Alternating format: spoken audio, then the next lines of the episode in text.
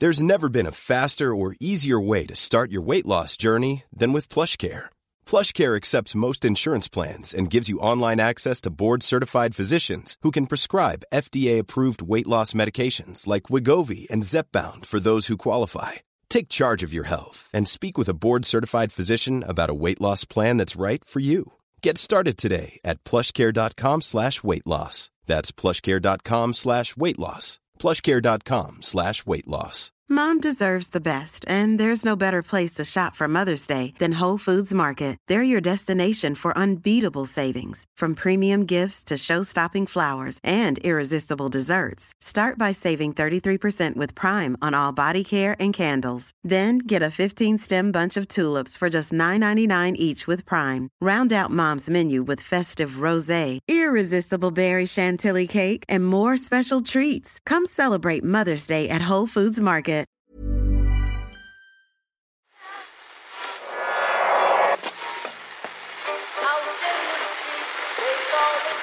Is that? That's the second time it's gone off. They never go home. They never go home. They never go home. Those those those boys.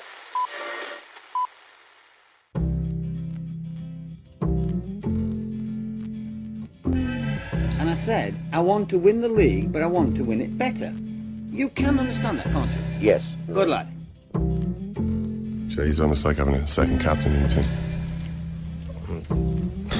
Second captain, first captain, whatever. Hello there, you're very welcome to the Irish Times Second Captain's podcast this Monday. Hi Murph. Hello there, Owen. Hi Ken. Hi, Owen, how are you? I'm good, I've been working myself up into a Ryder Cup lather all weekend. You'll have to exclu- excuse these suds, Murph. That's alright. Okay, fair enough. First of all, I'm glad that you're clean at least. I am very, very It uh, clean. makes yeah. a nice change.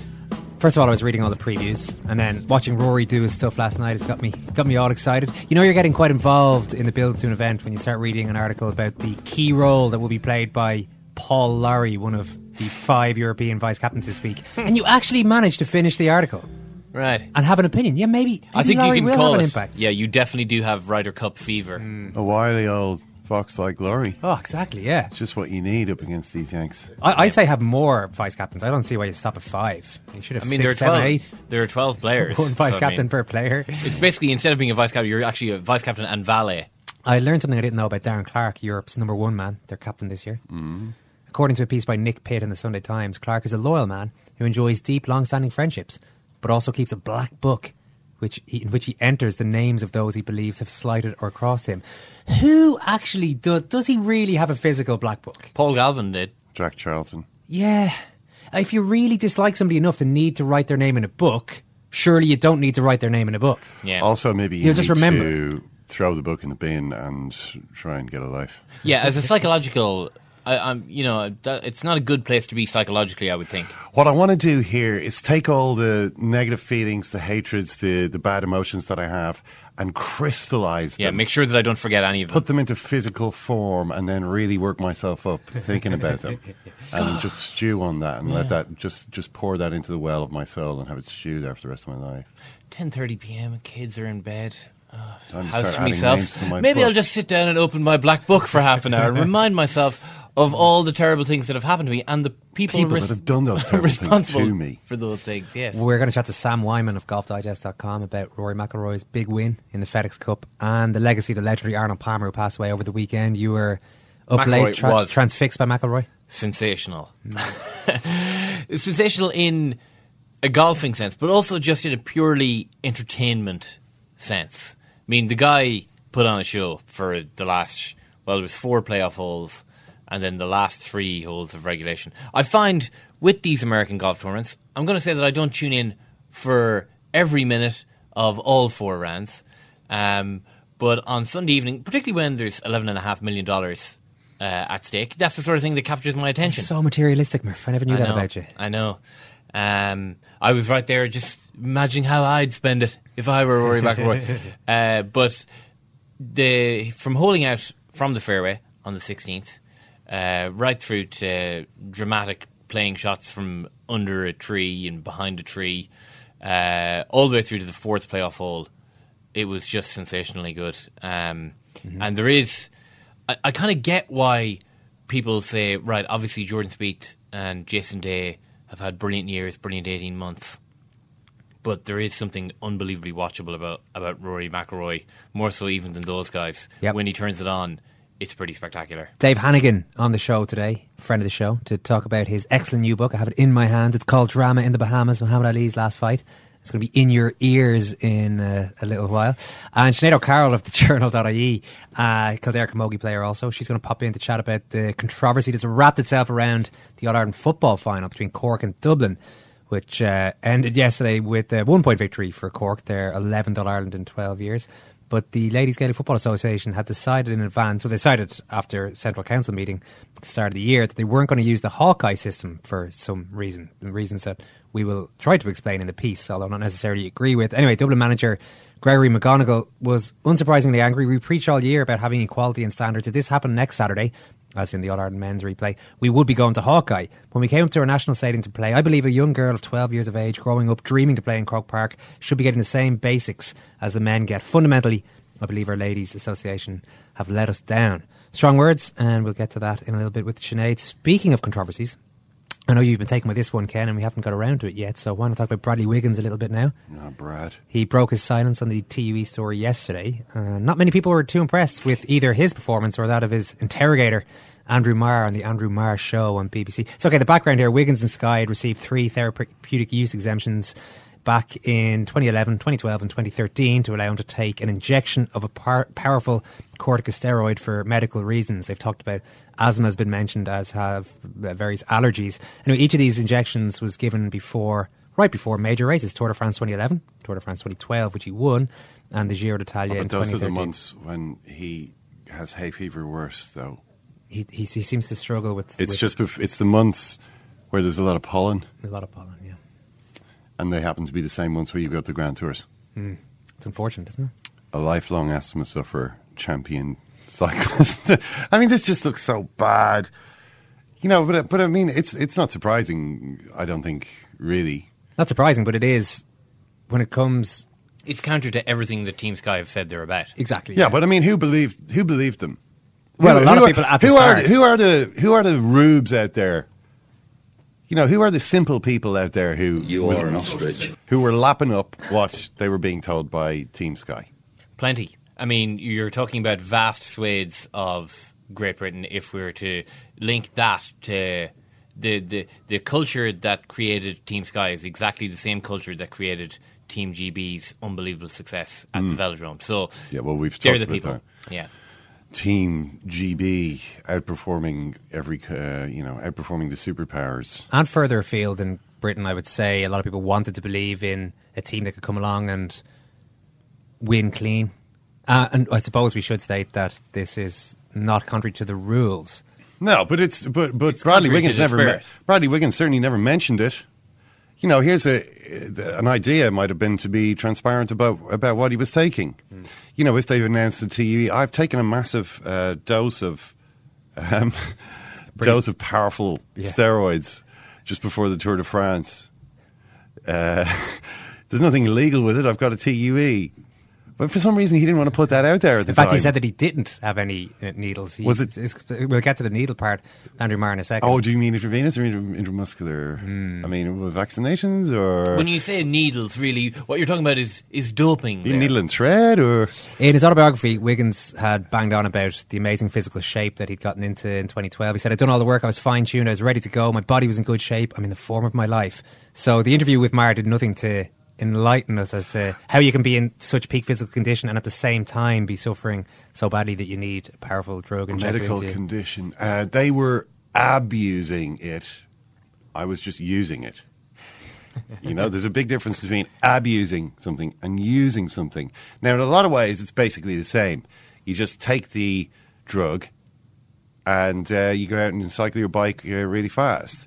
The difference is that when you're just using the drug as opposed to abusing it, you've got a, a medical certificate for an underlying medical condition, you're allowed to use it. Although you don't necessarily want people to know about it, you don't tell people about it. But then a bunch of Russian hackers come along and blurb the details all over the internet. This is a bit of a disaster, isn't it? I mean, if people, you know, if there's this question about TUEs, whether they should be made public, well, they are public now. They're basically public. You can't rely on any of that information being kept nicely under the carpet where it is. So they might as well start publishing this. If they're going to be taking, you know, drugs, I mean, there's, there's a question over whether they should even be allowed to take them. I mean, some people would argue, no, you shouldn't. You shouldn't be allowed. Uh, you shouldn't be allowed TUEs. It just clouds the issue too much. But I think at a minimum, first step, they should just be publishing. Okay, I'm on this, this, this, this, and this. Yeah, the, know- the issue is their invasion of personal medical history. Yeah, but you know, it's a, it's it's it's for. You it's, may it's have a to offer condition that of up par- on the, uh, it's a the condition altar of, uh, participa- it's yeah. condition of participation. You know what I mean? Like uh, if you if you've got a, if if you're taking stuff which happens to be on the banned list, then even if it is for a TUE, you have to disclose it because if you don't, somebody will. Somebody will. Don't worry. These fancy bears have done it. I mean, these are apparently a bunch of Russians. You know, we, we can all see where the motivation for that is coming from. Uh, a lot of a lot of uh, bad things that were happening in Russia.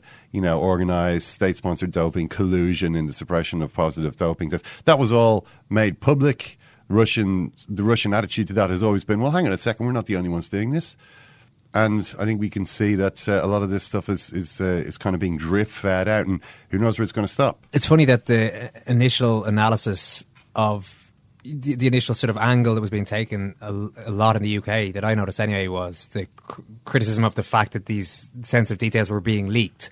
But the more the more silence that has emanated from Sky, the fact that Brailsford, normally not shy of a microphone necessarily, hasn't said anything meaningful, and the fact it took this long for Wiggins to say anything at all has re- really turned a lot of people. A lot of people have turned on Sky uh, including plenty of people who have been championing them, championing them up until this point. Let's hear a little bit from Bradley Wiggins talking to Marr. But you did say, I haven't been injected, I haven't used needles except for vaccinations, and that wasn't quite true, was it? Well, for medical conditions, and I think at the time that the book I was, I wasn't writing the book. I was writing it with a cycling journalist who was very knowledgeable on the sport and had lived through the whole era of the Lance Armstrong era and the doping era. So, And from your point of view, needles meant, have you been doping? And the answer was no. all the questions at that time were very much loaded to, Mm. towards doping. Yeah, I don't know how convinced. That is true. A lot. Of the, he is correct about the questions being being loaded towards doping. Yeah, well, people make up their own minds what they think of Wiggins. You know, And I think a lot of people have in the last week. And into the void, as you say, uh, that you've been talking about, the void of, n- of no comments from Sky. A lot of people have just have, I think, made up their own mind in that void. Well, so this interview ambled along for about five and a half minutes before Marr decided ah, he'd done enough on this and decided to move on to bigger and better things. All right, you are, apart from being a great hero of the cycling world, you're interested in politics, you've always been a Labour supporter, uh, you invited uh, Jeremy Corbyn to help when you were editing a programme and so on. And I'm just wondering, there's a guy who's a keen cyclist, could do with a bit of help. Are you interested in helping him in some way? Um, I don't think he needs it, to be honest. I've met Jeremy, lovely fella. Um, I don't- I don't really Lovely fella. Yeah, so it goes on in that vein. You can see why Andrew Marr might want to ask something on a politically based show about what's going on in UK politics at the moment. But for sports fans, us humble sports fans, don't don't have those that breadth of knowledge and, and, and interest in what's going on in the world and want to find out actually what's the story with all with, with what's been going on at Team Sky. A minute out of a six and a half minute interview would seem like a bit of a waste once you've turned it on any other subject, really. But Marr's been getting stick for it, right? Mm, you know, this idea that he was more comfortable to get onto the terrain of Labour politics than he was to hang on in a subject in which he didn't seem to be that au fait. Certainly, there weren't as many hard follow up questions as you might have expected. But this model of current affairs journalists grilling big sports personality can work if pulled off correctly. The interesting thing about you is that you brought on all these incredible star players, Keane, Beckham, you know, Van Nistelrooy, and yet you fell out with all of them. Well, for those three, Yeah. And well, I and think- Rooney, in a, in a sense. yeah, I think you have to deal with And issues as they come Norman along. Whiteside. Yeah, I never felt with Norman. Ince. Yeah, yeah, but you have to deal with issues as they are at the time. And you, what I say is the most important thing: don't lose your control. Manchester United cannot afford players to run the football club. Just cannot. It wouldn't be Manchester United. And I say that time and time again to the directors over the years. So control is all. It's not all, but it's really, really important in terms of if you want to stay in a job, you need to have to control. Sounds a bit Stalinist. Oh, Jesus God. I know you're left of centre, but I know you're left of centre, but yeah, Jon Snow there interviewing Alex Ferguson on Channel Oh, 4 News. It's a great interview. yeah. Especially if you remember at the time, it was winning. Murph, the book is sitting right there. Yes. It's, it's still being used. Winning. It's called leading. Leading. Oh, well, no, that's no, a different one. that's a That- different that's a book. that's the book, book. sorry. He, that's the book he said he had no plans to write in the Yeah. Johnson Oh. then produced it anyway. Sorry, leading is sitting there. confused myself there. Being, yeah, just essentially propping up your microphone to Yep. get it closer to your. Uh, well, it's my, I've got a mm. long neck. You were going to mention it there on. It's fine. I Don't didn't worry want about to, I it. didn't want to get personal about things. So no, it wasn't leading. It was his the pre- previous one. autobiography. He was getting a lot of soft soap. Well, yeah, a lot, you know, a lot of interviews about how great he had been over the years. And there was there were a few awkward, maybe keen related questions thrown in there from other journalists, but largely he was expounding about how great he had been. Yeah. And then Jon Snow spent ten minutes. But was, is there a little bit more? I thought it was even meatier than that. You held a very long grudge with the BBC because they, they, they talked about your son, and there was something to talk about with your son. Yeah, I mean, right. he was he was somewhere in the furniture of the agencies that were dealing with the club, and that probably wasn't a good idea. No, he, he was an agent for about a a year and a half and gave up. That's it. But that's the bit the BBC concentrated on. so you can look that up if you want the Jon Snow interview. I'm just saying it can work. It can work. Yeah, in, Ferguson in the case of didn't like that Murphy one. Wiggins, maybe it wasn't as stringent as a lot of us would have thought it was going to be. Sam Weinman, golfdigest.com, is ready to talk about Rory's incredible victory. Sam, but first of all, we've got to talk about the passing of a legend of the game, Arnold Palmer, who, even when he was living, for many years been credited as being one of, if not the most important figure in the popular popularization of the sport. Oh, I think without question, guys. Um, you know, people of my age who weren't around when Arnie was in his prime have um, sort of just benefited from the fact that golf is this, you know, big spectator sport, and you know, arguably uh, both here and overseas, you know, one of the five or six biggest sports in the world. And I think prior to Arnie being at the height of his career and being on TV, it, it wasn't seen that way. It was an, it was very much a niche sport. But he, you know, he made a game that you know you've heard all the cliches, but he made a game that was very much an elitist country club sport and made it very accessible to you know the the middle class in the U.S. and then it sort of translated uh, to the rest of the world from there. So. Um, you know, there's all kinds of measurements for this sort of thing, but I've heard people say that, you know, 80 cents of every dollar that a PGA Tour player makes should have gone back to Arnold Palmer because he was sort of responsible for making uh, the game the livelihood that it is for them. Through what? Through force of personality, largely. I think so. Yeah, I mean, I think a couple of things, right? One was great timing. Let's not lose sight of that. I mean, he he happened to reach his peak right when TV was becoming a a uh, spectator sports on TV were becoming a, a thing. So, and he was this just arresting, charismatic character who had this style of play that was, you know, by most standards, very unconventional. You know, he was a very reckless player to kind of go for broke. So, uh, you know, obviously a good-looking guy, and I think also his ability to recognize that and capture it uh, in a way that he knew that you know he, he had a role in this and that he could really make a difference for the game. So he really went out of his way to make himself accessible to people and reach out to people. And I don't think I should stress I don't think that's was an effort on his part because I think one of the great gifts of Arnold Palmer was that it was just part of who he was. He was a very engaging person, and it all came very easily to him. But he did recognize that, you know, connecting with, you know, this writer and this fan and this other pro am partner was hugely important. So all of those things, that sort of confluence of events, made him made him such an important figure at such an important time. It's funny, Sam, when you read some of the tributes over the last day or so, the I mean, he, he, he at times appears like almost a comic book character. You know, he, he pilots his own plane from tournament to tournament. Uh, ultimately, started graduates graduates to jets in the mid '60s. Circum, Right. Circumnavigates the globe in later, well, not later years, still in the 1970s. And you know, uh, has there's drinks named after him, all this kind of thing. It almost seems too good to be true that one one person has uh, so many strings to his bow. I know it's amazing. It's funny. Last night, this is even before he passed away. I was talking to my um, my eight year old son, and we were talking about golf. And he says, "Who has the most majors?" And I said, "Well, Jack Nicklaus has 18 majors." He goes, "Then Palmer, right?" And I, I said, "Actually, no, it's not Palmer." And then I said, "It was Tiger Woods." He said, "Then it's Palmer, right?" I said, "No." It, my point is that people just assume that he was one of the great players, you know, one of the greatest players of all time, which of course he was. But you know, in terms of number of majors won, he won seven, I believe. Um, which there's you know a handful of guys who had more. Player had more. Jones had more. Tiger had more, Nicklaus had more, but no one was more important to the game. And obviously, his sort of reputation is a, is a testament to that. Ian O'Connor of ESPN, he wrote that Arnie and Jack book a number of years ago, and he pointed to another side of Palmer that, uh, sure, he was affable and popular amongst people and mixed very well, but he did say, he did compare him to all the ferocious competitors of today, the, the Tiger Woodses and Tom Brady's and these kind of guys. He says he was a ferocious competitor, driven to prove his manhood to his hard driving, hard driving, hard drinking father, and to prove his worth to doubters and haters who anticipated nothing more than a life of anonymous mediocrity from the greenkeeper's son. Is that noticeable when you look back at old literature, old footage of Palmer, that there was there was something there? He didn't quite have the Jack Nicklaus, maybe uh, almost, uh, and, Tiger Woods winning mentality, but there was certainly a competitive, a burning desire there.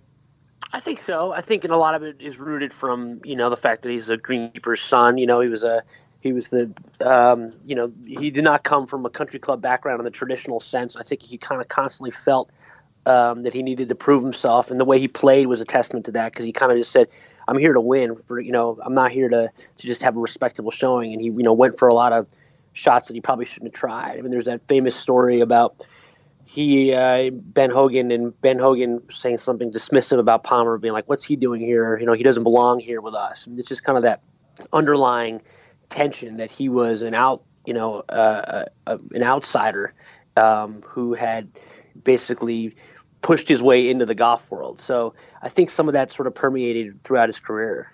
Well, on to this week, Sam, and I guess looking ahead to the the weekend coming, ominous signs from an American point of view. If you're looking at how Rory McIlroy streaked to victory S last night.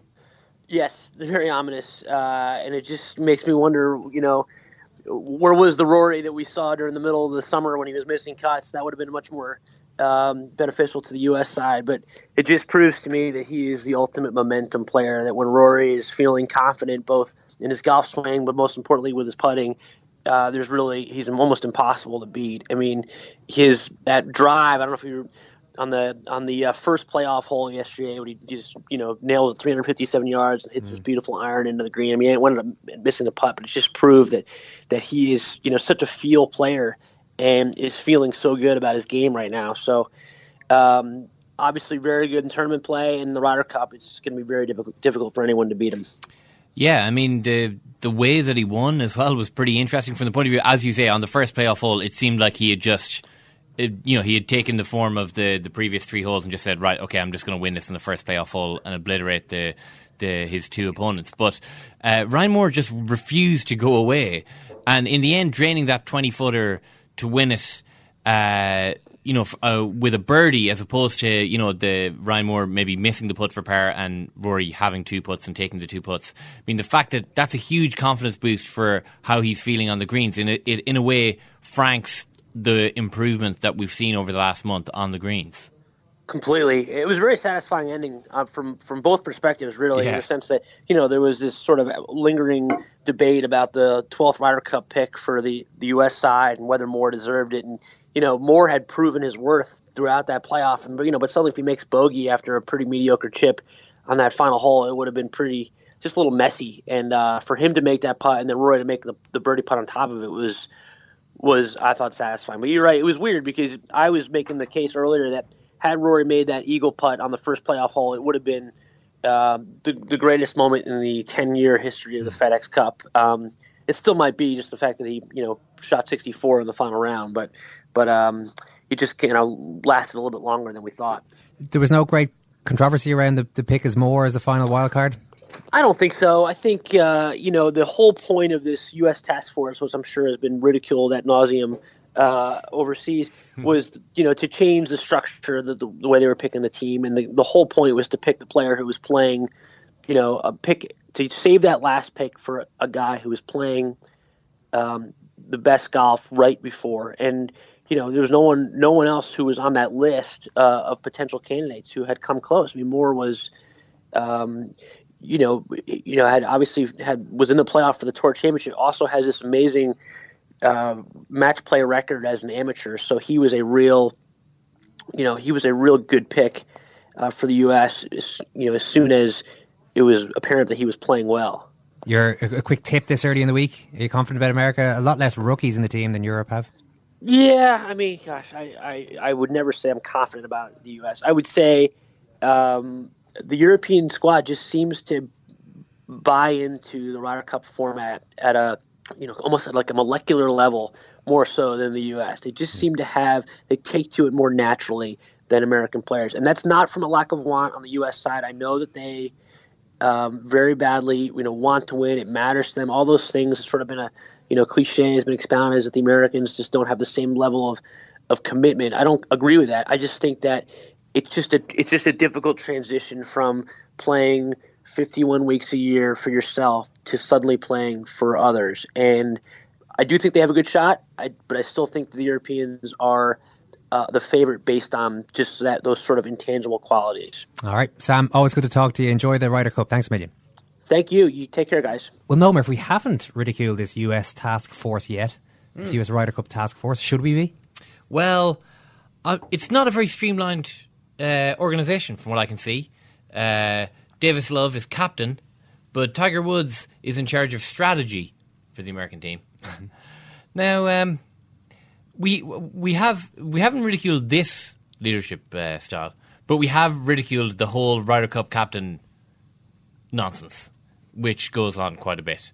I.e., this it basically comes down to a battle between the two captains, and the golfers are just, you know, uh, unknowing pawns in the overall chess game between these two captains, who are basically, I mean, the role evolved from who's the eldest of us who didn't quite make it. Uh, why don't we bring him along? I'm sure he'll enjoy the trip. That was that's basically what the Ryder Cup captain was for the first seventy years of the the competition. I mean, Paul McGinley did a pretty good job. Uh, Just Paul don't you go. Just don't you go trying to belittle the impact that my my boy Paul Lawrie's going to have this week. Yeah, well, I'm sure Paul Larry will have a. You know, those four balls won't won't follow themselves. uh, well, I mean, it's it's absolutely the case. Yeah. Uh, Phil Mickelson uh, is an, uh, very much in, well. I was going to say in charge. It kind of seems like it's a hodgepodge of all of the major winners from America over the last twenty years. They're all kind of in there, just floating around, uh, offering up their tuppence worth, and uh, we'll see what happens. Now, this is great if they win.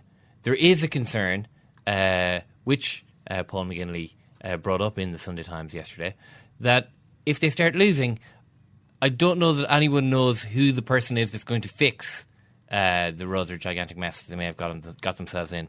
Now, I think the US probably will win. I mean, I think if they don't win this week, they may never win another Ryder Cup. Um, so you know, maybe we'll be maybe we'll be hailing the task force as uh, revolutionary Well, because next week. but the task force, uh, such as it was, was put in place to address the ills of the previous regime. We remember Phil Mickelson having a pop at Tom Watson at Yeah. the end of the at the press conference at the end of the Ryder Cup last time. Yeah. essentially the task force, the same guys you mentioned who are in these positions of power are the people who were on the task force to decide who should be in positions of power. So it seems that they kind of just backed themselves, said we're the big names, we'll get this sorted, and we'll divvy up power between us. It's kind of like uh, Kenny. Dalglish being put in charge of finding the next Liverpool manager and deciding that Kenny Dalglish was the best man for the job. Yeah, it's a little bit Uh, there is uh, it, it was an eleven man task force. Uh, Davis Love III, Tom Lehman, Ray Floyd, five current players: Tiger Woods, Phil Mickelson, Steve Stricker, Jim Furyk, and Rickie Fowler, and uh, three officers of the PGA. Rickie Fowler got a wild card nod. well. Listen, he was the best man for the job by all he, accounts. he probably was, in fairness, but Well, Bubba Watson's number seven in the world and has, you know, won a couple of majors. But no, Rickie Fowler's the man for them, all right? Cork claimed their 11th All Ireland ladies football title in the last 12 years yesterday in front of a record crowd of almost 35,000 people who paid in despite the particularly heavy rain. But nobody's really talking about any of that because the focus is all about a point that wasn't awarded to Dublin in the first half. Sinead O'Carroll, news editor at the journal.ie, is with us. Sinead, thanks very much for popping in. You're welcome. Can you understand Dublin's anger? Yeah, you totally can. Obviously, when it's it's such a, it was such an obvious point. I don't think there was any even question about it when Carla Rowe put it over. It was it was over.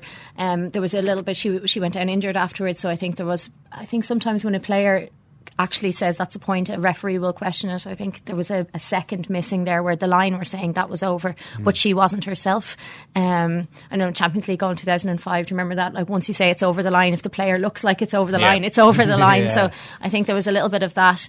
But again, the frustrating thing for Dublin is that they should have won it. They had all the chances in the world to win it. Um, I think they know that as well, that the game was there for them to take. They didn't take it, and this is just another hardship on top of what was going to be a really tough loss for them anyway. And the fact that there is technology there that would have fixed it. Hmm. And it, it wasn't used, and that brings all these questions that we talk about constantly. Any of us who are in the the ladies GAA field about why we're still separate um, and why there's still rules real differences. Like the Camogie Association are using Hawkeye now, um, and the ladies' football weren't. I wasn't even sure yesterday when there was no Hawkeye. I wasn't sure if they just hadn't gone to it, um, or if it was if it was available or not. And then we find out that it wasn't available um, for seemingly kind of unknown reasons. Yeah, I mean, well, that's that's that's the idea that. Uh, you know, the, idea was being floated yesterday that it was because of the prohibitive cost of recalibrating the Hawkeye uh, operation for a size four football as opposed to a size five.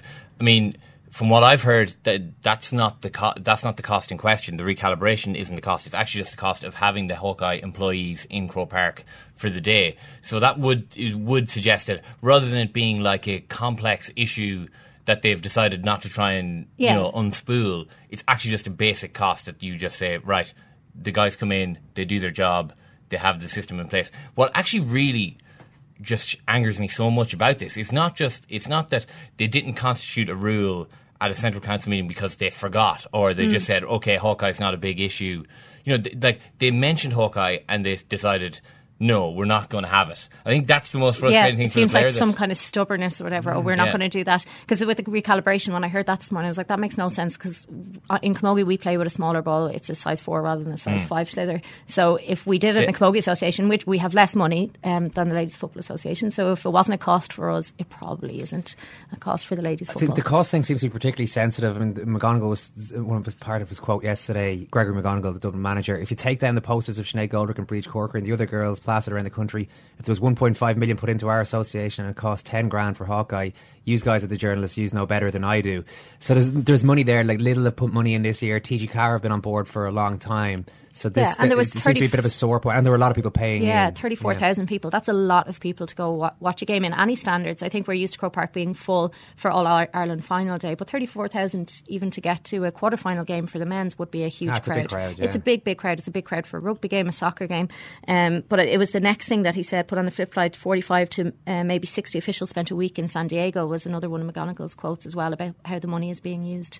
Um, What was that with the San Diego All Stars trip? Yes, right. yeah. So I think there's probably questions. I don't think the ladies' football are, are short money, so I don't think. And yeah, it, it's weird because Aogán Ó Fearghail was actually uh, talking about this, this just in the last couple of weeks about uh, why it is that you know if we, there's no starting off, you'd have three different associations, and yet he was saying, and now you know maybe you're looking at this and maybe he's being patronising in some ways. It, the way he said it kind of seemed a little patronising, to be honest. But basically, come if it's all under one umbrella, then you know everyone knows where they're going. So I mean, like it's it's not a case of the GAA knowing better necessarily. It's actually more that the ladies football and camogie associations are using GAA grounds all the time, and you know it's, a, it's it- a streamlining of governments. It's Yeah. a streamlining of administration, like sports administration in Ireland. Obviously, there's huge questions about how we do things at the moment. Um, so without going into We're- we're not saying about where you anything. spent where, where you spent your summer. Yeah. but uh, there are huge questions about that and having three associations while using the same grounds. And like there, we have all these anecdotal evidence of my club when we were growing up we were one of the one club family that we were all seen to be together. And um, we actually had three clubs. We only had football hurling and camogie and now we have ladies football as well. Um, but growing up we had no issues in terms of pitches dressing rooms and equality of treatment because we were in that kind of one family. Um, but then other clubs who didn't partake in that had a lot more difficulties. So it, it just became it becomes a, a slog every time, and and especially because then the associations, the women's associations, don't work together. So you've seen things like clashing fixtures. They fixed that this year. This is the first year that the girls in Cork have had no issue, and and which was great. But the fact that we're saying that's great is really pathetic. Like that should be Mm. They a didn't no even have to drive, uh, Yeah. you know, forty miles in an hour and a half between two championship games. I mean, yeah, and it would be a lot easier to get equality if we were all together because that means expenses would have to be the same across the board. It would have to be worked out in a system that if the men's team are getting petrol and, and mileage, then the women's teams are as well. That's not the case now in counties. Um, like in my county Kildare, we wouldn't be getting expenses for driving to Dublin for county training or or whatever. Yeah. Um, but it's different then for the men. So it would make more sense, I think, for a lot of we won't get the equality we need until until that happens. I don't see why it can't happen really quickly though. If the president of the GAA says it should happen, Yeah, and t- to be fair, he said it's one of the aims of his tenure as president. So I mean, you're talking about two years effectively. So I mean, I think I don't think it's them not welcoming us in though. It's it would be the disbanding of two two organisations, which people are in the organisations are obviously very fond of. Okay. So- so people are in certain positions or they've. Uh, Yeah. Well, just yeah, just, I suppose it's the same in uh, any major organization. You've got to the top of whatever organization Yeah. you're in. Yeah, yeah. But I mean, I, I think that that's you know, at some stage you have to say that stuff like this is so easily avoidable that you can't really, in all honesty, s- stand in the way of something that's so blatantly the right thing to do now at this at this juncture. And especially because there has been such good work, like the ladies' football, the Lidl sponsorship this year has been brilliant. And even I know there, there was the disparaging, disparaging remarks about the posters plastered around, but that has been brilliant for the Yeah. sport. It's brilliant for young girls playing. It's uh, we talk about it all the time that the visibility of female athletes needs to be heightened for girls who are younger to see that, to see it's a viable option, um, to want to be a footballer, to want to be a hurler. Um, so that has been brilliant. The Lidl sponsorship has actually really put the players at the centre of it rather than anything else. Um, so in that way, the association has done great things, but it would be good if it if it was just brought into into a more streamlined, I think, GAA family. Yeah, just on the back to the Hawkeye issue, Sinead, because we were ta- we're talking about the costs of it, and that has been mentioned in the past by the Ladies Gaelic Football Association. But yesterday it wasn't. Yesterday, what they said was that it went in front of Central Council whether or not to use Hawkeye earlier on this year. The decision was taken that in order to have a level playing field for all teams and all fields throughout the country, throughout the championship, that we wouldn't use Hawkeye. Yeah, I didn't really understand that argument because if you you obviously only have it available to you in certain grounds in certain stadiums, it's the same for for the championships in the, in the men as well. So I don't understand, especially on All Ireland final day, you don't want this to be a talking point. Mm. Like, and you Yeah, well, I mean, you know, uh, that's what they've said, and that's okay. That's fair enough. That's the reason they've given us. Mm. But I mean, I, I, don't I buy can't that see reason? why. Well, no, I don't. I mean, it's, Well, why, that- why would you? I Well, it was the same argument being, in fairness, that was an argument that was in place against Hawkeye being brought into the GAA in the first place. yeah, and didn't UEFA say it as well about UEFA and goal line Fi- FIFA were FIFA big Yeah. Sepp Blatter uh, was big into that that uh, you, the same rules should apply to a team playing on a Sunday morning in their Yeah. local Yeah. park as should as should apply in a World Cup final, which I don't think is No, that means like you have mm, official linesmen and official umpires in Yeah. every single GAA match. Yeah. That doesn't happen. Yeah, like no, I was, like to be honest, I mean, it's like yeah, it's a reason, and it's a reason that you would spend three and a half seconds saying right, okay, and de- debating it, and then it's like right, well, but at the same time, we can put it into Croke Park, we can put it into Thurles, it's going to be rolled out to a couple of more grounds. I mean, I just no, I, I, I wouldn't buy it for a second, to be honest. I mean, and the if, if, conversation has to go to why do we need this? We need to do it to make sure that we're fair and accurate when it comes to these matches. So even if you can't do it for all of them, isn't it better that you're doing? yeah, it if you can be fair and accurate for one percent of the games, Yeah. do it, and if you can do it for ten percent of the most important games, the, the argument just gets more and more stupid the more you talk about it. Yeah, so we're saying tough, tough break for Dublin. Not going to get a replay though. And funnily enough, the the way the game went, you know, it was, you know, and uh, this is to go from an egregiously wrong uh, refereeing or umpiring decision into the nuts and bolts of how the game actually developed. But Yeah. you know, the way the game went, if Dublin were four points up at halftime, the way the, the way Cork came back at them, to me, it seemed like the, the second Cork got the goal. It wouldn't have mattered. You know, Yeah. the, the writing was on the wall. That the the problem was this was very much a defeat that you could put down to mental as much as sort of physical attributes, and that's the greatness, I suppose, of of this Cork team and great teams that we see in loads of uh, codes that they can just put the squeeze on opposition at the perfect at the vital time. And you know, Dublin just didn't have an answer once Cork kind of stepped it up in the in the second Yeah, half. like if you're playing better than that Cork team, you need to be going in and taking your chances and going in a lot ahead because they were they always have that spell in the second half. They know how to win. They know how to come to Croke Park and take it home. And if you're only going in and you're level with 20 minutes to go, that Cork team are not going to lose. Hmm. And, and that's what happened. Rena Buckley steps up. She she knows how to win. She's her, her 17th All Ireland. Um, and if you're you're playing well and you're frustrated, like the 13 wides Dublin had, if you're like you're frustrated by that, then and it feels like the more that they were trying, the less it was happening for them up front. And Cork were able to get people behind the ball, and the game just Yeah. completely got away from Dublin, who were far superior in the yeah. first oh, half. the first half were.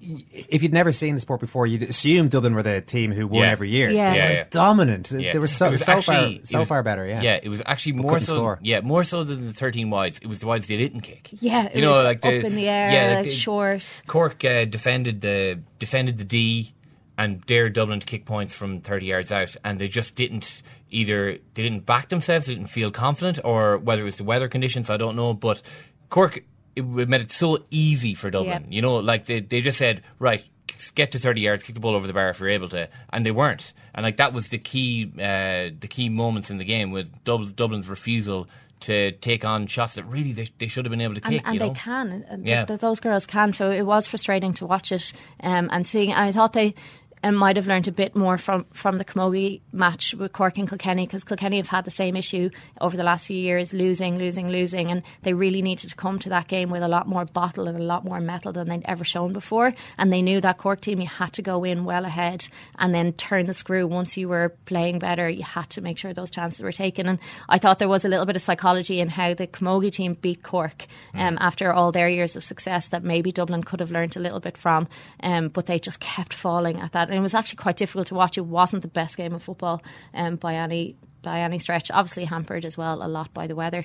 Um, but yeah, the, just the missed chances. There will be, I'd say, a very a lot of very very upset Dublin footballers today. Is that a frustration for fans of the sport, fans of the ladies' game, that the, the, the spectacle wasn't as good as it could have been, despite because the, crowd is amazing, like 30, nearly thirty five thousand people. It's a great point you make about Croke Park. It can look half empty.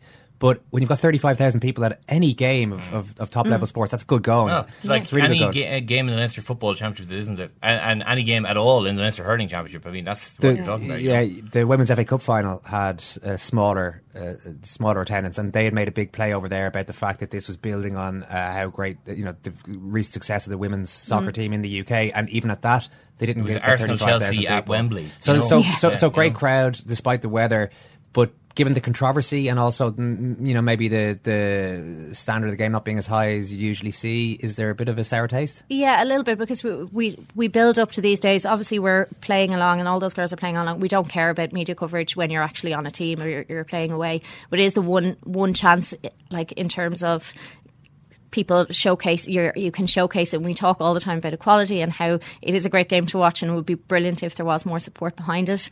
And then when it comes to the one big day that actually people pay attention, you know, you're on the front of the Irish Times sports section for the first time, and it, it is a bit of a pity that it, it, the game's not there. But that's sport. That's what happens. Like I didn't think the men's game last week was particularly good, and people were talking about this epic. And I was like, am I watching the same football match as everybody else?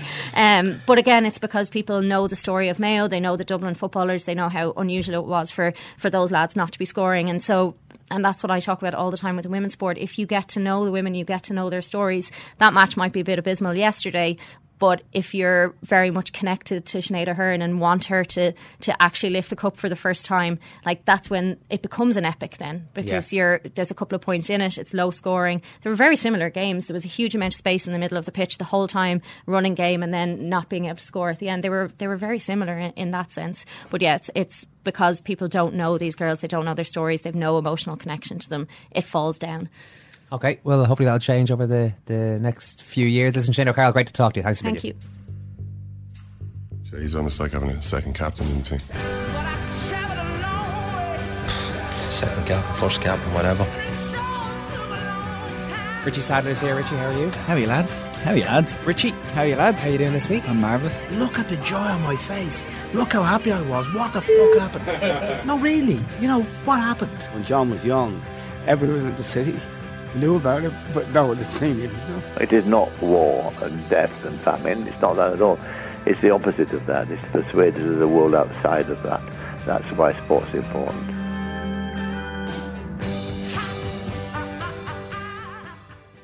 There's an Irish Times Second Captain's Football podcast out there awaiting you, and it is brimful of croque monsieur analogies for some reason. Ken.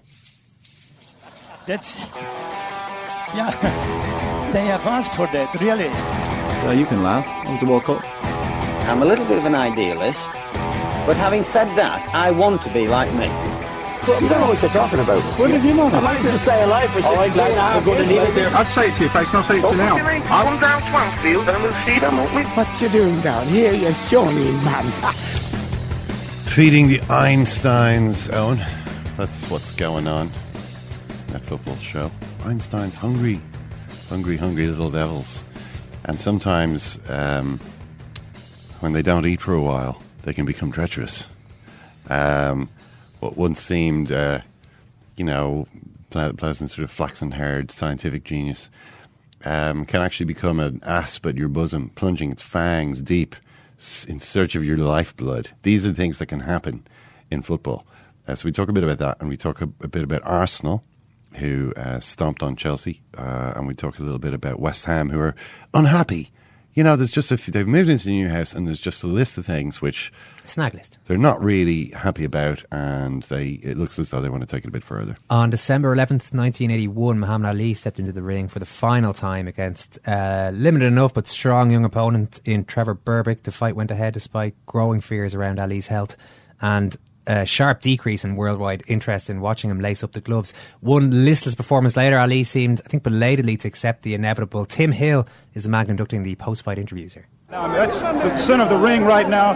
Trevor Berbick and Muhammad Ali are hugging each other. Berbick is telling Ali that, listen to this. I couldn't have done it with you, man. You're my superior, but I'm gonna do it for you, man. You inspire me since I've been a kid. I love you, man.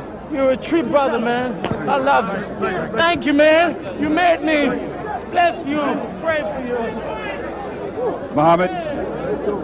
Muhammad. Still a madhouse in the ring. Muhammad, can I get you just for a second, can I get you just for a second? Do you agree now? Do you agree now, Muhammad, that you should retire and never come back in this ring again? Muhammad, do you is it has it settled in your mind now after losing that this is it for you? You should never come back in this ring again. I'm sure that this is enough to convince me. I didn't get hurt. I saw the shot, I couldn't take them. Father Time just got it. It looked to us at ringside that you know you were slow, you were telegraphing your punches. The eyes could see it, but the physical ability just couldn't get it there. That's right. I think that's the trouble. Father Time called me. In my young days, I wouldn't have had much trouble, but I think time got it. Yeah, pretty haunting audio there of Ali not sounding not sounding great really. That fight is a subject of a new book by one of our regular guests, Dave Hannigan, called Drama in the Bahamas. Dave, great to talk to you.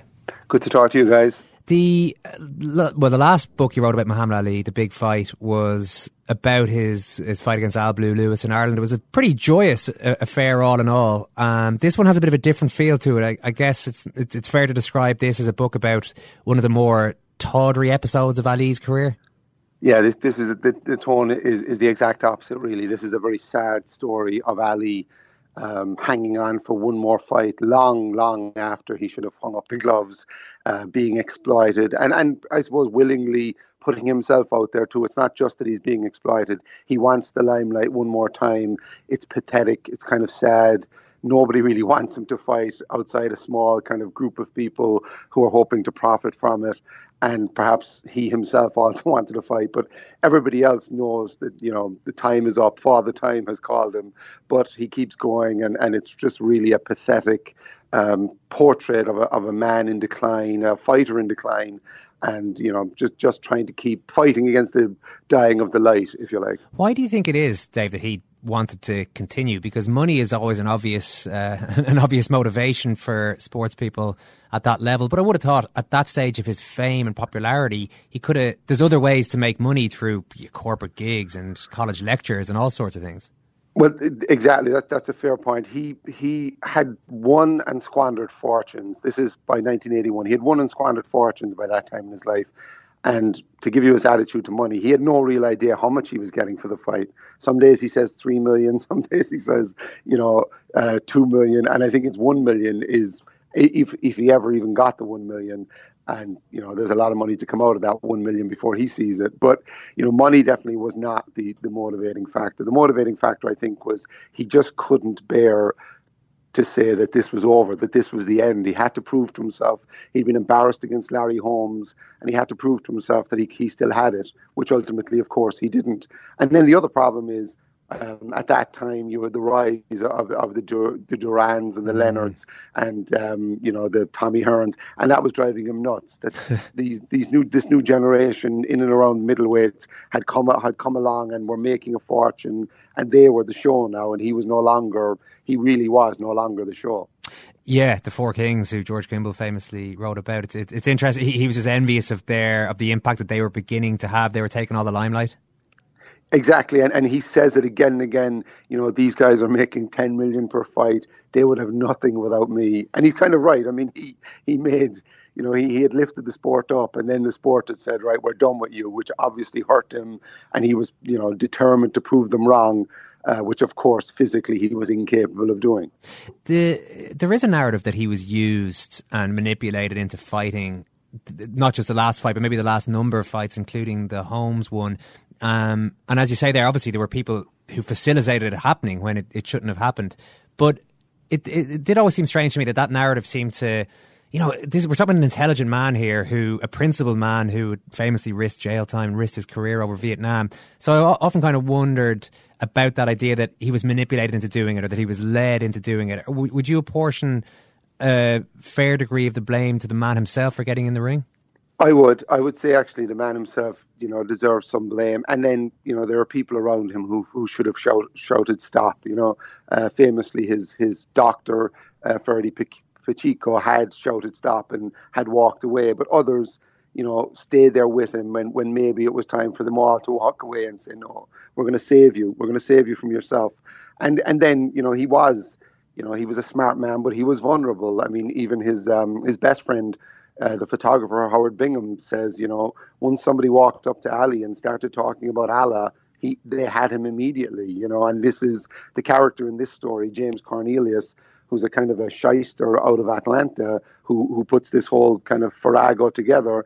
He um, he was a member of the Nation of Islam. He was prominent in the nation in Atlanta. He'd done some good work there, and he had an in with Ali. So he was the guy that was able to, you know, on this occasion, tap into Ali's own insecurities and persuade Ali that yes, he could do it. He still had something left. It's amazing that a guy like that can just waltz into Ali's life and suddenly become a central player. Yeah, I mean, you know, when we see athletes today in any sport, I mean, they have they have a cordon sanitaire around them, and it's impossible to penetrate this. You know, Ali appeared to me, you know, and uh, this is the second book I've written about him, as you said, to be somebody who was wide open, uh, and that was good and bad. It was he was wide open; people could approach him, but he was also wide open to to shysters coming in and exploiting him. And this guy Cornelius who's a remarkable character. He doesn't have a penny to his name, and he puts together this Ali fight. He's making uh, his office is actually a phone box or a public phone, sorry, in a restaurant in Los Angeles, and mm-hmm. that's where he, from there he puts the fight together. He's bouncing checks left and right, yet he still gets Ali. Berbick, Tommy Hearns, and a host of others to the Bahamas. When you see some of Ali's later media appearances, even if you go just across the Parkinson appearances, the appearances in Michael Parkinson's show, you can see how how ravaged he's become by age. We're talking 1981, wasn't this fight? What was the state of his health like at that stage? Well, there's there's a whole chapter on, on this in the book, and it's it's very interesting because they they release a medical report uh, as part of the publicity for the fight, which in and of itself tells you how bad things already are. That they're basically printing a, a results of a physical examination, but the results are a year old, and he had other tests done I mean, that year, I think he was in hospital three times that year for different things. And, you know, after the fight, Sports Illustrated in 1982 re examined one of the medical mm. uh, reports that the promoters had released, and they found he already had brain damage. There was already brain damage there, and and then I mean that's the medical evidence, the physic or the the evidence of of your own eyes. If you look back at some of the YouTube uh, footage of of him in 1981, you can see he's already a diminished he's already a diminished force. He is not, you know, the man that he was. Some of the some of the appearances he's noticeably slurring. I know earlier in 1981 he was in London. He recorded two two things for the BBC, and they didn't run them because they felt that it, they, it was difficult to listen to and it was embarrassing for him because of the slurring. Now he has other days where he's not. It's not as pronounced, and he's still somewhat, you know, the old Ali or, or a version of the old Ali. But look, you know, the evidence is there, the physical evidence is there before our eyes, and then, you know, the the fact that there there are these doctors who are hanging around the fight saying he's perfect, he's fully fit, he's he's in the best shape of his life. I mean, it shows you people will say anything, um, even professionals will say anything to just keep the show on the road. Dr. Pacheco obviously had long since left him, but they found other doctors willing to say, no, he's good to go here. Yeah, and these were doctors. I mean, doctors connected to, you know, I think one of the one of the chief promoters of, his health was a guy from NYU, which is an incredibly, um, you know, credible organ or credible university and hospital. So again, you know, it, it wasn't like these were, you know, fly-by-night doctors. These were real people with genuine qualifications. But Pacheco had walked away. I think it was four years earlier. He he, he emerged with great honor from the whole thing because he gave up a seat, you know, on the bandwagon, a seat a witness, you know, being a witness to the greatest show on earth as it was at that, that time, to try to prevent Ali from hurting himself more. Dave, what was Ali? What, what, what was he saying in the build up to this fight? Because presumably this line of questioning was constantly there in the press conferences promoting it. He was basically saying, "I'm fine. I, I'm in the shape of my life." Um, you know, the the um, old friend of his, Harold Conrad, who actually put together the fight in Dublin, he flies into town against his better judgment. He finally arrives in Nassau the couple of days before the fight starts. He meets Ali, who and they go back decades. Conrad is the man who helped him uh, come out of retirement after the um, Vietnam War stuff. And Conrad says to him, "You know, I, I, can hear it. I can hear it in the way you're speaking, Muhammad. Like this is not you." And he says, "No, the problem is um, you're hearing white and I'm speaking coloured."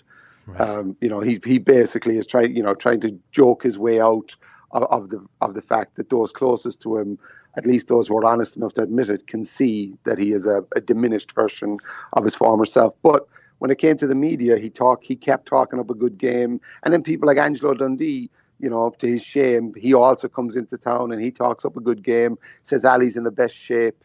Uh, he's seen him in for years. He's really looking good, and you know everybody's basically going along with the storyline um, except for a few people who can see that this is this is not something he should be doing. Yeah, he clearly wasn't in the best shape. He's in the worst shape ever if you, if you go by his weight, because I think you make the point it's the heaviest that he'd ever weighed in for a fight, which, which is interesting because I spoke to Jerry Izenberg last year for an annual that we did uh, in in Vegas, and Izenberg had covered uh, Ali around this time. Says that he had a conversation with him the night before the fight against Larry Holmes where essentially Ali is saying, "Listen, you don't think I should be fighting, do you?" And he says, "No, I don't think. Nobody thinks you should be fighting. You know, you should be finished." And then Ali, in, typically flamboyant fashion, whips off the top, you know, and says, "What do you think now?" And according to Izenberg, he says it was like a ghostly presence. He looked exactly like he lo- looked the night he fought Liston. He'd lost all the weight. Now, Izenberg wasn't to know at that time that he'd lost all the weight through, I think he said it was thyroid medication um, that, that he was using. Certainly, he was taking stuff to get down to that. It was essentially an he, he looked the part, but through fairly unnatural means, and he'd obviously shedded all that by the time, or put the weight back on by the time he fought the last fight. Yeah, I mean, he was in, a very unnatural condition when he fought Holmes, and it showed. I mean, he could barely move that night. But against Berbick, uh, you know, the telling point in the fight, and Ali says this the day after the fight. He says, you know, the first clinch that he got into with Berbick, and Berbick was, you know, in, in very, very good physical shape. Uh, the moment that he, you know, got into a clinch with Berbick in the ring, he said he could feel how hard Berbick's body was and how soft his own body was mm. next to it. Which, you know, that was the moment very, very early on in the first round when Ali realized that he is really, you know, he has hung on too long himself. You know, he he comes to that point himself. I think in the first round of the fight. How did he perform in the fight itself? Did he show any of any flashes of the old brilliance? He he showed flashes. I mean, the fight's on YouTube if anybody wants to see it. I mean, the greatness of, of Ali in the 70s and right up to 81 is almost everything is on YouTube. He didn't do too badly at times. I mean, he, he tried, you know, a bit of dancing and the crowd went wild for that. He had a couple of flurries, but then there are times where he's just against the ropes being battered. And I think it's in the seventh round when Berbick has him and is pummeling him, and Berbick stops and looks at the ref as if to say like step in here this is it you know stop this. And and to, to be fair to the ref i think if it was anybody else except ali you know and if it was in a more credible venue than a baseball field a community baseball field in the bahamas they would have stopped the fight at that point. But he doesn't. The ref the ref lets it go. Now he's not badly hurt hurt because Berbick although he later became heavyweight champion Berbick was not a top flight uh, heavyweight by any means. The, no, I, I, will get on to Berbick in a minute, but the, you mentioned the venue there, and it certainly it wasn't ideal for a top level sporting event. There, there are about a million different logistical problems that seem to arise in the build up to the fight. Dave, I don't know what what, what one you want to pick out to best illustrate how shambolic this event was. There, there's plenty in there. There's a whole book full of it. Well, the, the, the, exactly from start to finish, it's a complete debacle. I think the greatest one is possibly uh, when they realize there's no bell. there's no bell to to you know to ring in the rounds, and uh, two of the two of the organizers go into a farm nearby. This is the legend anyway, and, and this is the story that you know print the legend as they say. And this is a couple of eyewitnesses corroborated this for me uh, that they take a cowbell uh, off an animal in the farm and bring it in, and and that's it. You know, the the cowbell tolls the the final ten rounds of Ali's career, which it, it, it, in its own way, like, is the perfect metaphor for how pathetic and how sad the entire thing is. And then you have, I think there are twelve boxers togging off in one uh, one locker room. All the undercard fighters are sharing one locker room. Tommy Hearns and Berbick are, are getting t- togged out in caravans in the car park. There are two porta potties for the fighters.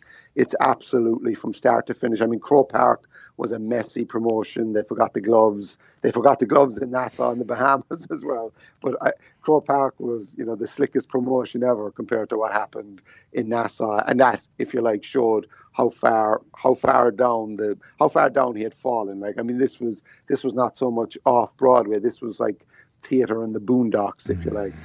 well, at least it was enough to finally um, convince Ali to finish up. There's an amazing scene you paint in the dressing room afterwards where he seems to be accepting that his career is over, as are most of the people covering the fight. But those close to him, well, those close to him are probably telling him what, what, he, what they feel he needs to hear. But John Travolta is in the middle of this scene, and uh, Hugh McIlvanney has written about this in the past. Uh, Travolta I don't know at what point he attached himself to Ali or when they became friendly, but towards the end of the career, it seems like Travolta's you know, quite a constant presence in and around these big fights. Maybe it's only the final big fight against Berbick. I'm not sure, but he's pleading with the, the champ not to retire and all this sort of thing. it's a very, it's a very pathetic and kind of poignant scene, like Travolta with tears in his eyes. But you know, younger listeners may not appreciate this, but in 1981, John Travolta was possibly the biggest movie star in the world. Certainly, he was in the conversation of biggest movie stars in the world. And himself and Ali had become friends. Um, I think from you know from the time that Travolta became famous right. in the late 70s or 77, whatever it was, onwards. But you know, you, you mentioned the scene at the end where Travolta is on his knees pleading with the champ not to hang them up. But even even more depressing is on the day of the fight on Dundee. Angelo Dundee is in Ali's bedroom trying to convince Ali to watch a tape of Berbick fighting Holmes, you know, to prepare properly for the fight. And then Travolta comes in wearing a disguise and starts joking around, explaining that he'd been wearing this these false teeth in the hotel lobby, entertaining the other guests in the hotel lobby. So Dundee is kind of tearing his hair out, trying to get Ali to focus on the footage, and Travolta is kind of goofing off, making Ali laugh. This is on the this is on the day of the fight. This is on the day of the fight. On the day of you know, um, eventually. Um, Harold Conrad is in the room, Angelo Dundee is in the room, and then Ali's kids come in, and all the while Berbick versus Holmes is playing on a, on a TV in the corner, and um, Dundee is pleading with him. Look, champ, here's what he comes. He comes in, he leads with the right or whatever. You know, he's giving him actual boxing information. But then there's this entire circus going on. Ali's lying on his bed. It's all in, in his in his room at this point, and then you know, there's a dramatic moment where uh, the head of security comes up and says, "Right, it's time to go." And you know, Ali gets dressed. They all go downstairs, and Harold Conrad says, "You know, a fleet of black limos pull up." And Harold Conrad, who's seen Ali, you know, through through the decades, most of his professional career, uh, Harold Conrad says everybody's dressed up. All the black limos are there, and you know, it looks for all the world like a funeral cortege, mm. which is a very striking, you know, wonderfully yeah. lyrical kind of description of what's about to happen, really. It is, yeah. Uh, I'm kind of shoehorning Trevor Berbick in at, the tail end of an interview here, and he maybe deserves an interview of his own. This weird character, Dave. Uh, uh, first of all, as a fighter, I guess he, you know, he went on to become a world champion. He lost to Mike Tyson. Tyson won the title from Trevor Berbick. But it was outside of the ring, really, where his life was, was crazy, It completely unravelled. I mean, Ber- Berbick, in researching the book, you know, the, the Berbick chapters were, were a surprise in terms of how much I didn't realize. I knew at the start there was a bit of a story there. He dies in tragic circumstances, bludgeoned to death by his nephew in a churchyard in Jamaica. But you know, his life began, his boxing life began at, when he turned up at Guantanamo Bay to work as a laborer for the U.S. Marines. He learns to box there, goes to the Olympics, having never fought. really as an amateur, but goes there representing Jamaica. Somehow becomes a credible heavyweight, fights Larry Holmes, fights Ali, and then you know, because it was the early to mid 80s when box, when the heavyweight division was in disarray, he becomes world heavyweight champion. And as, as you point out, Tyson is the Tyson's first takes the title from Berbick in a very very short kind of embarrassing fight. But that night, you know, Berbick claimed he was poisoned. He claimed people were plotting against him, uh, you know, putting poison gas or gas into his room to, so that he would be sleepy in the fight. And then he becomes this incredibly sad character um, continuing to box on, uh, falling foul of the law, claiming he's a messenger of Jesus. He actually does preach at a Billy Graham rally before 20,000 people in Canada. So he's a religious zealot who ends up raping his babysitter, doing jail time for that.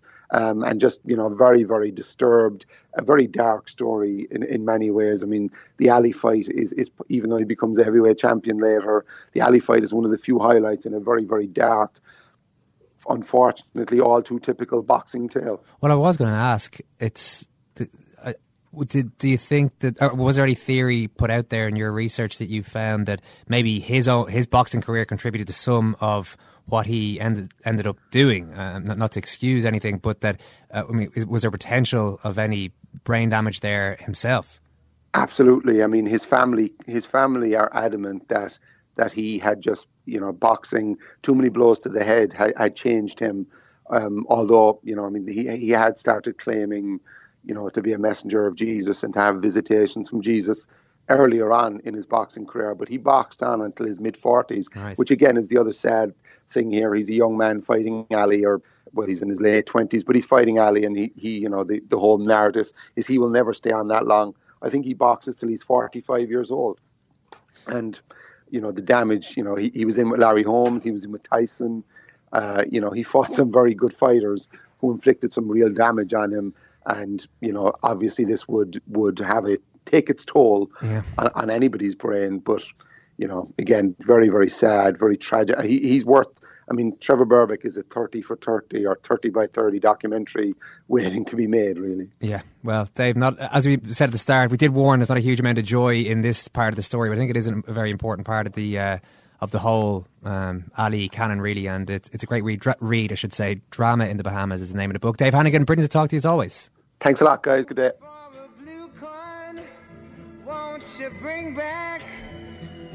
All those colors to my dreams. Don't be rumble, float like a butterfly, spinning like a bee. Ah! Don't give a damn about the money, being shot, take the title, take it all, and go to jail tomorrow. This chump has got everybody scared.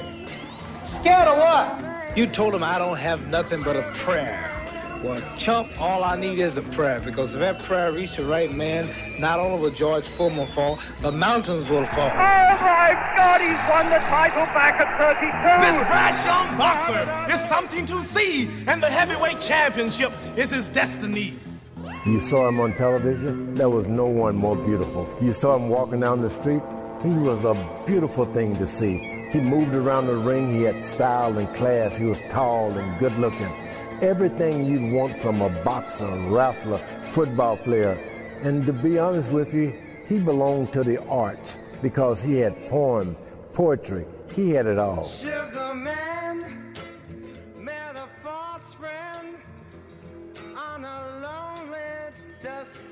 specimen, fighting machine.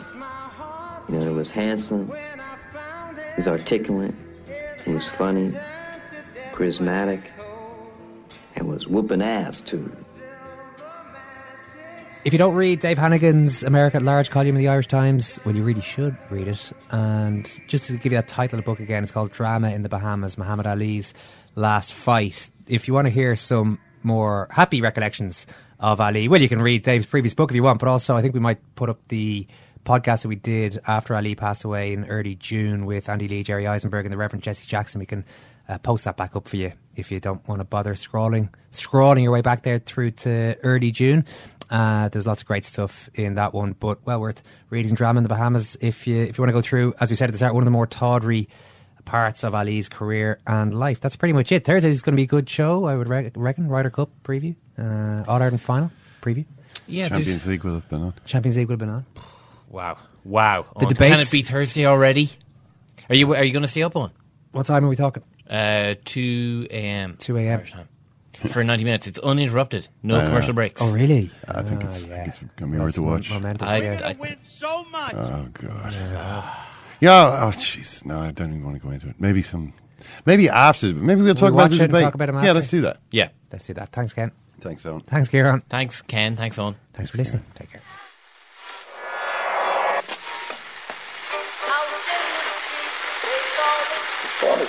Is that? That's the second time it's gone off. They never go home. They never go home. They never go home. Those those those boys. Hey, it's Danny Pellegrino from Everything Iconic. Ready to upgrade your style game without blowing your budget? Check out Quince. They've got all the good stuff shirts and polos, activewear, and fine leather goods, all at 50 to 80% less than other high end brands. And the best part? They're all about safe, ethical, and responsible manufacturing. Get that luxury vibe without the luxury price tag. Hit up quince.com slash upgrade for free shipping and 365 day returns on your next order. That's quince.com slash upgrade. Mom deserves the best, and there's no better place to shop for Mother's Day than Whole Foods Market. They're your destination for unbeatable savings, from premium gifts to show-stopping flowers and irresistible desserts. Start by saving 33% with Prime on all body care and candles. Then get a 15-stem bunch of tulips for just $9.99 each with Prime. Round out Mom's menu with festive rosé, irresistible berry chantilly cake, and more special treats. Come celebrate Mother's Day at Whole Foods Market.